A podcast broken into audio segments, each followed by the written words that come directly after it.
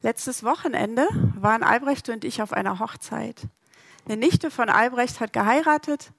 Und es war wirklich ein sehr schönes Fest, aber es war eine Hochzeit mit Hindernissen. Der ursprüngliche Hochzeitstermin war Ende März und dann kam der Lockdown. Und dann, äh, ja, musste alles umgeplant werden. Das ursprüngliche Fest fiel aus. Das war ja auch nicht einfach für das Paar. Ähm, dann haben sie gehofft und gewartet und geplant. Und äh, dann wurde neuer Termin gefunden im August und eine neue Location. Und drei Wochen vor dem Fest hat dann diese neue Location wieder abgesagt, weil die Angst hatten, zum Hotspot zu werden. Dann wurde es halt nochmal irgendwie spannend für das Paar und Gott sei Dank im letzten Moment haben sie dann noch einen anderen Ort gefunden und die Hochzeit konnte dann endlich sozusagen beim dritten Versuch stattfinden ja, warten und hoffen auf die Hochzeit. Und das ist auch heute das äh, Thema meiner Predigt. Warten und hoffen auf die Hochzeit. Und in diesem Kontext äh, kommt mir da noch eine zweite Assoziation. Ich habe ein paar ganz tolle Freundinnen. Und Mädels, ihr werdet gleich wissen, dass ihr gemeint seid. Die sind hübsch, die sind witzig, geistreich, die haben Tiefgang, die stehen voll im Leben, bei denen ist sprichwörtlich immer was los, im positivsten Sinne. Die haben ihre Lebensthemen bearbeitet und angeguckt. Und die sind immer noch Single. Und man fragt sich echt, hey, wo sind die Männer? Und die warten auch. Warten und hoffen in diesem Fall auf ihre Hochzeit. Und natürlich als Vorstufe, dass der Richtige auftaucht. Warten und hoffen auf die Hochzeit. Ja, und dann eine dritte Frage, die ich mir kürzlich gestellt habe, wir befinden ja uns ja in so einer weltweiten Ausnahmesituation, auch mit der Pandemie. Wie geht's Gott eigentlich? Womit beschäftigt er sich? Was denkt er zu diesem Thema? Wisst ihr, wir sind ja so oft mit unserer eigenen Befindlichkeit beschäftigt. Ist natürlich auch nachvollziehbar, aber was macht das Ganze mit mir? Mit meinen Nerven, mit meinen Finanzen, mit meinem Glauben?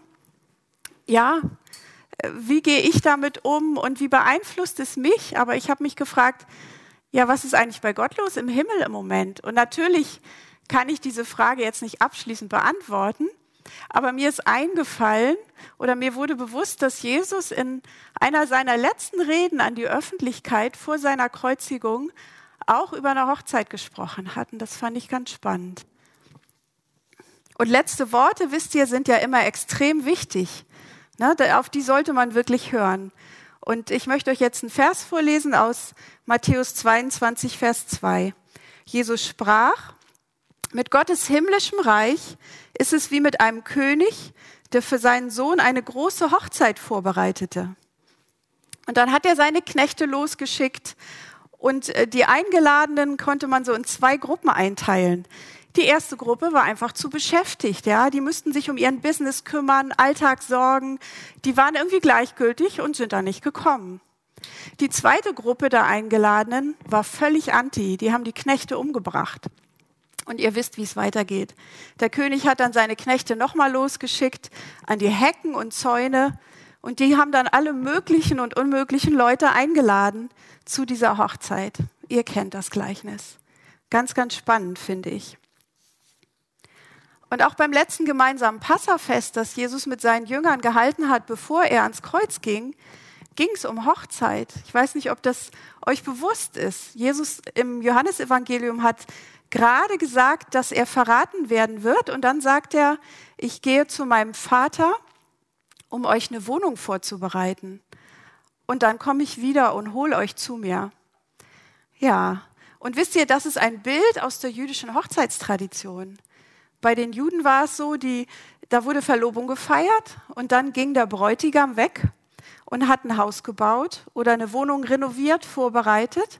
Und erst wenn der Vater des Bräutigams gesagt hat, jetzt ist fertig und gut genug, dann ist er zurückgegangen und es wurde Hochzeit gefeiert und er hat seine Braut zu sich genommen. Also darüber hat Jesus schwerpunktmäßig gesprochen beim letzten Abendmahl, beim Passafest. Wisst ihr, Gott wartet auch auf eine Hochzeit und er bereitet sie vor. Die Hochzeit seines Sohnes Jesu mit der Braut, mit der Gemeinde. Und das sind wir. Und dieses Thema zieht sich eigentlich durch die ganze Bibel, aber dann durch die Evangelien, Natürlich wird es auch in der Offenbarung wieder aufgegriffen.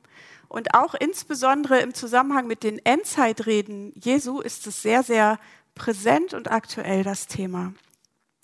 Ja, und das war die wunderbare Hoffnung der Urgemeinde. Darauf haben die ersten Gläubigen gehofft. Und Paulus schreibt es auch an Titus, ähm, Kapitel 2, Vers 13.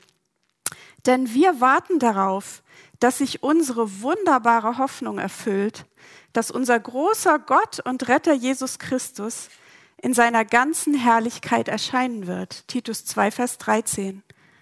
Auch Gott wartet auf die Hochzeit. Der Königssohn kehrt zurück. Ja, was ist nun unsere Hoffnung? Worauf warten wir? Dass endlich alles wird wie früher und Corona vorbeigeht?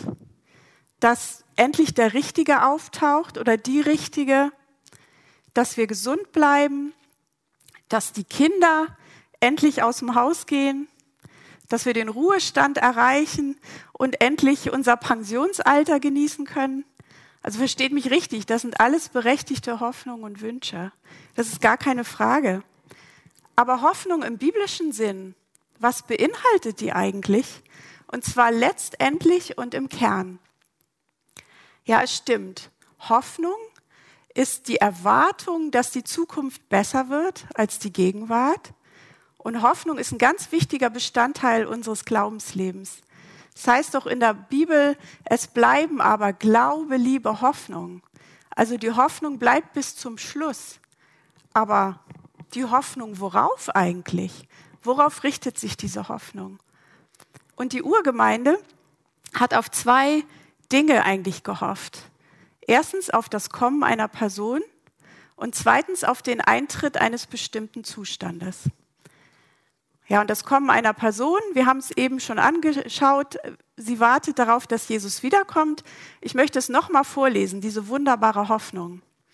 Und das ist wieder im Titus 2, Vers 13.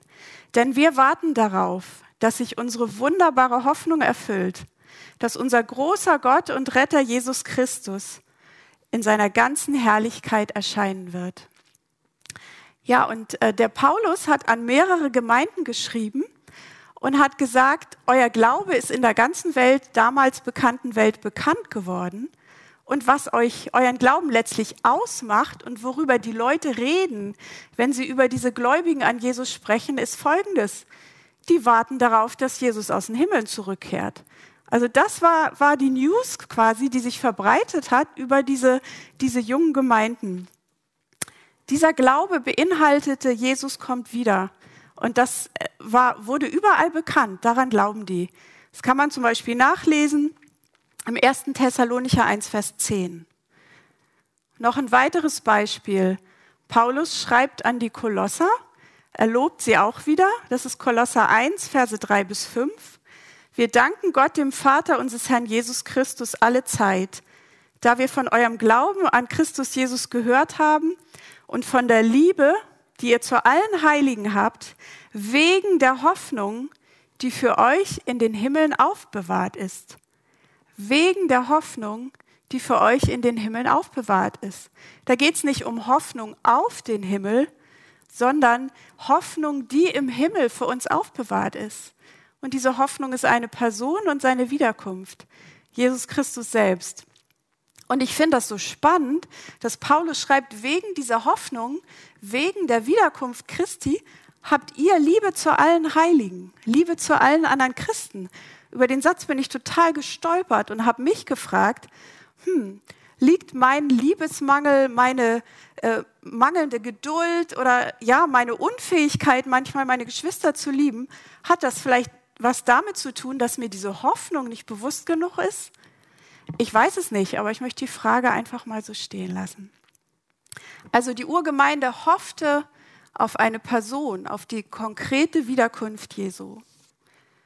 Und sie hoffte auch auf das Eintreten eines Zustandes. Und dieses, dieser Zustand hat zwei Komponenten. Und die erste Komponente ist die Wiederherstellung des Königreichs für Israel.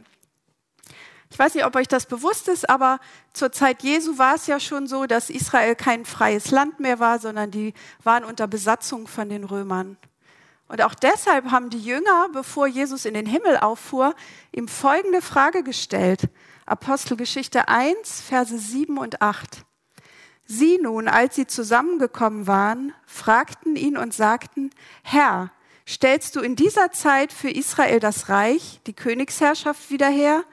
Er sprach zu ihnen, es ist nicht eure Sache, Zeiten oder Zeitpunkte zu wissen, die der Vater in seiner eigenen Vollmacht festgesetzt hat. Also die Jünger warteten darauf, dass die Königsherrschaft für Israel wiederhergestellt wird. Und was hat Jesus geantwortet? Wisst ihr, er hat gerade nicht gesagt, was für eine blöde Frage. Das Thema Israel hat sich jetzt erledigt. Die Gemeinde tritt an die Stelle Israels. Für Israel gibt es keine nationale Zukunft mehr. Das hat Jesus nicht gesagt.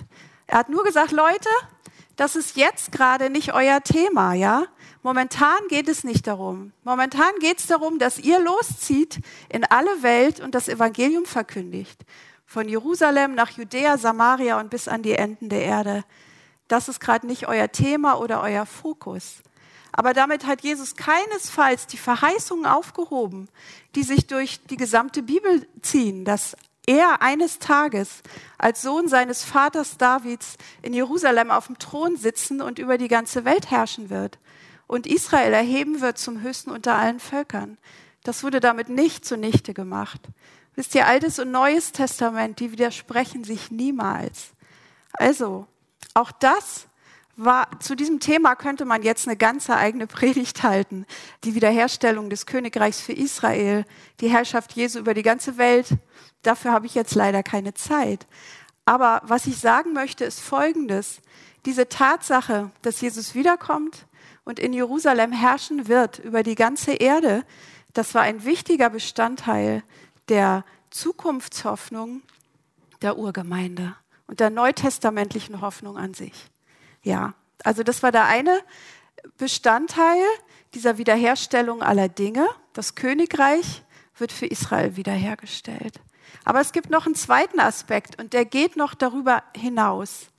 Und ich möchte euch kurz nochmal diesen Vers zur Wiederherstellung aller Dinge vorlesen. Und zwar ist das Apostelgeschichte 3, Vers 21. Paulus predigt zu Pfingsten in Jerusalem. Und dann sagt er, den, also Jesus, muss freilich der Himmel aufnehmen, bis zu den Zeiten der Wiederherstellung aller Dinge, von denen Gott durch den Mund seiner heiligen Propheten von jeher geredet hat. Ja, was haben die Propheten denn gesagt über die Wiederherstellung aller Dinge? Und da möchte ich einmal den Propheten Jesaja anführen. Ich werde es nur umschreiben. Aber Jesaja hat gesagt, es kommt ein neuer Himmel und eine neue Erde. Und die werden so wunderschön und bombastisch sein, dass man an das Alte überhaupt nicht mehr denken wird. Ja, die Erinnerung an das, was jetzt ist, wird völlig verblassen. Jesaja 65, wer das nachlesen möchte. Und dort sagt er dann auch was über den Zustand der Natur und der Tierwelt. Das finde ich sehr spannend. Wolf und Lamm werden zusammen weiden und der Löwe wird Stroh fressen wie das Rind. Also die Tiere werden sich nicht mehr gegenseitig fressen und umbringen. Es wird sein, wie es ursprünglich war im Garten Eden. Alle Vegetarier, äh, das ist eine Nebenbemerkung, aber äh, Mensch und Natur und Gott werden wieder in perfekter Harmonie zusammenleben. Ja, das beinhaltet die Wiederherstellung aller Dinge. Der Garten Eden, zurück zum Garten Eden. Und in diesem Kontext hat Jesaja dann auch aber wieder betont, Jesaja 65 ab Vers 17 ist das, wir blenden das jetzt nicht ein, ihr könnt das gerne nachlesen, dass ja, Jesus auf dem Thron regieren wird, dass sein Volk ganz Israel gerettet wird und dass er, Jesus, in Gerechtigkeit herrschen wird über diese ganze Erde. Und da wird es keinen Tod und kein Leid mehr geben, keine Krankheit, keine Pandemie, keine Seuchen, keine Verfolgung mehr. Die Wiederherstellung aller Dinge zurück zum Garten Eden. Darauf hoffte die Urgemeinde, auf die Wiederkunft Christi auf diese Erde, die Hochzeit des Lammes, die Wiederherstellung des Königreichs für Israel und die Wiederherstellung paradiesischer Zustände so wie sie ganz am Anfang waren. Und Peter hat vor, ich glaube, zwei Wochen drüber gepredigt, Leben mit Ewigkeitsperspektive. Und ja, es stimmt, dieses ewige Leben hat für uns schon angefangen. Und es steuert auf etwas Besonderes zu. Es hat ein Ziel. Ja, am Anfang haben wir gehört, das Reich Gottes ist wie ein König, der seinem Sohn die Hochzeit vorbereitete. Die Hochzeit kommt und Jesus kommt wieder. Und das dürfen und sollen wir verinnerlichen, uns darauf innerlich vorbereiten und es auch anderen bekannt machen und sie zu dieser Hochzeit einladen. Wisst ihr, das jetzige Zeitalter steuert auf sein Ende zu. Es ist vergänglich. Es wird vergehen.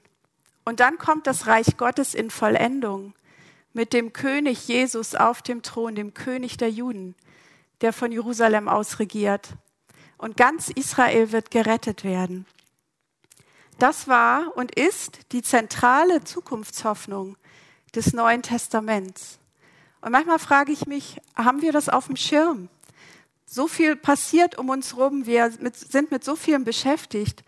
Aber das wiederholt sich in den Briefen des Neuen Testaments und auch im letzten Buch der Offenbarung wird es aufgenommen und Jesus hat darüber gesprochen in den Evangelien.